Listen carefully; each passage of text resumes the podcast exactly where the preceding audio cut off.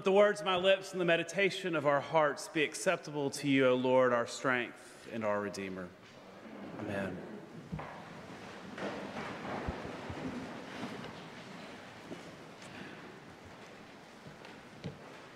Last uh, Sunday, I just gotten back from spending a week with Episcopal clergy, um, mostly from the United States, but some from around the globe, as a part of a program that was aimed at trying to, to help us understand our role and kind of different leadership capacities. And um, I'm still processing that week. It was an intensive week with several lectures every, every single day.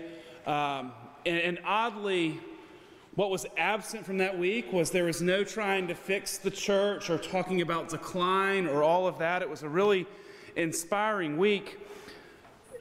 But one of the lectures that's been kind of going over in my mind um, since then was by uh, a Croatian theologian named Miroslav Volf, and um, who's now, now an Episcopalian.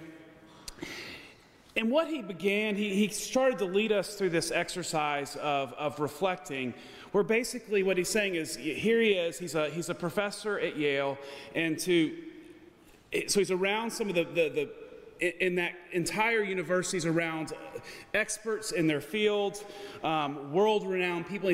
So, what is it that, that theology or Christian theology in particular offers? If he wants to have credibility, if he wants to have credibility, he has to be able to hold his discipline up against other disciplines and ask the question of what is unique that my discipline offers. And so he began to kind of invite us into that conversation. What is it that's unique about Christianity and about Christian theology that is different than what everyone else has to offer? And so he began to kind of play with that exercise. You know, and you might, you know, people like, oh, well, it, it, we're all created in the image of God, we're unique. Well, all of us want to be unique, but that's actually not what Christianity has to offer, because if you think about it, whenever you find yourself being unique, you're actually attaching yourself to some um, fringe culture that identifies with you, and so you're, you're finding your source of hope and identity in something else. And so, specifically, when people try to be unique, that is what they're doing. Or maybe you say it's, you know, it's about creating morals and values, but philosophy does a wonderful job of creating morals and values.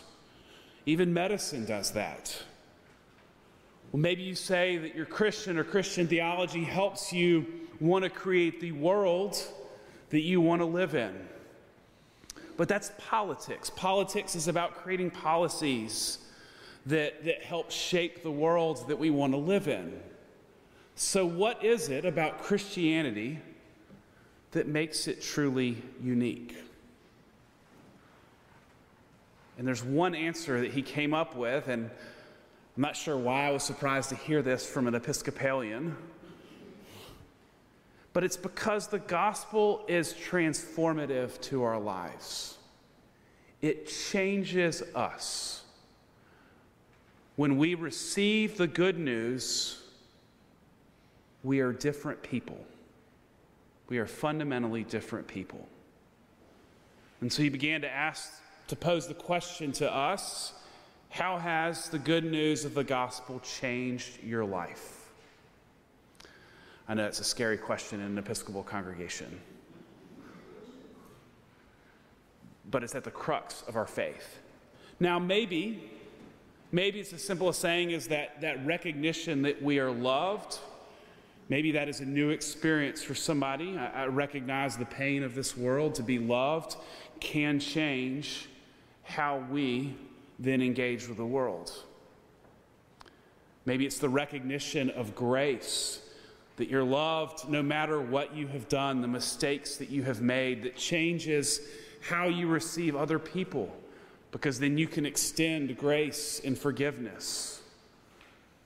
There's a number of ways it can, but that question becomes the probing question of our faith. How has this story that we have inherited changed our lives, fundamentally changed our lives.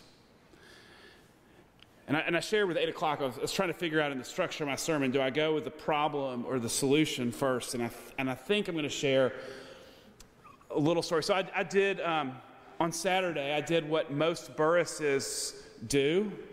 Um, I showed up at the airport six and a half hours early just because something could possibly go wrong. I had to take Ubers and trains, and so. Um, and I had had this week where I kind of felt this immense sense of gratitude whenever you're, you're kind of away and, and, reflecting upon ministry here at St. Stephen's, just kind of filled with this gratitude for my colleagues, for the staff here, for y'all, um, is, and, and, and for, for what I'd learned and to be a part of this, this clergy cohort. I'm filled with this sense of gratitude. And, and I'm calling, I call Ann, and we're talking on the phone as I'm pacing through the, um, trying to get my steps in in the airport. I have plenty of time to do that. And I go to get a sandwich. And it takes 45 minutes to get a sandwich. But of course, it only takes three minutes to place your order and pay. So you can't leave because you've already paid your $17 for a sandwich with no sides. So I'm stuck there. But here's the thing because I'm in a posture of gratitude, because I'm reflecting, because I'm reflecting not only on my faith, but how this week has changed me, I don't care. I'm able to be present. Now, I know that that, that gratitude is going to dissipate. It'll probably be gone to tomorrow when I'm frustrated at somebody. But I say that because there is something that happens when we reflect inwardly at who we are and the gift that we've received. It changes our lives, and it changes how we interact with other people. It changes our relationship with other people. Salvation changes you and me. It changes how we enter in relationship with a stranger, with a person that is frustrating the daily lights out of us, the people that we disagree with. Our salvation, how the gospel changes us, makes an impact.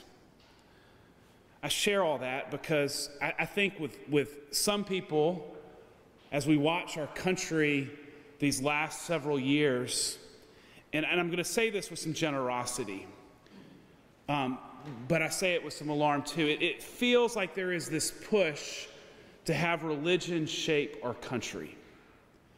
And with that comes consequences, and some of those are becoming, um, it's challenging. It's, it's challenging, and there's a lot more that probably could be said. Although I, th- I think it's quite possible that the intention behind it is genuine from those people, they believe what they're doing is right. But it's interesting to me that when we hear the scriptures, whenever religion and empire mix, Jesus is critical.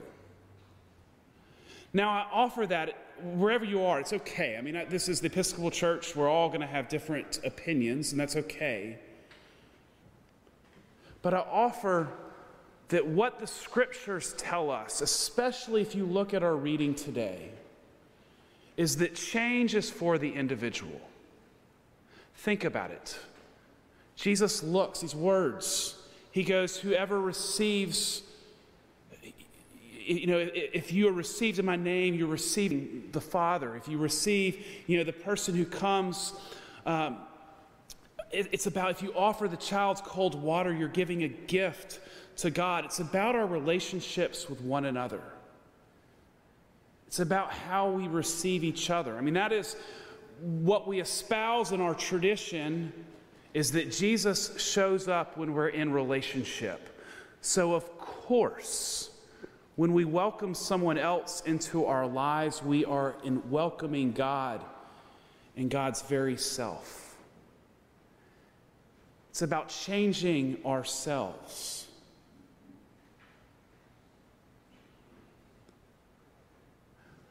Maybe the reason I'm cautious about what seems to be taking place is because it puts the onus on someone else to do the work.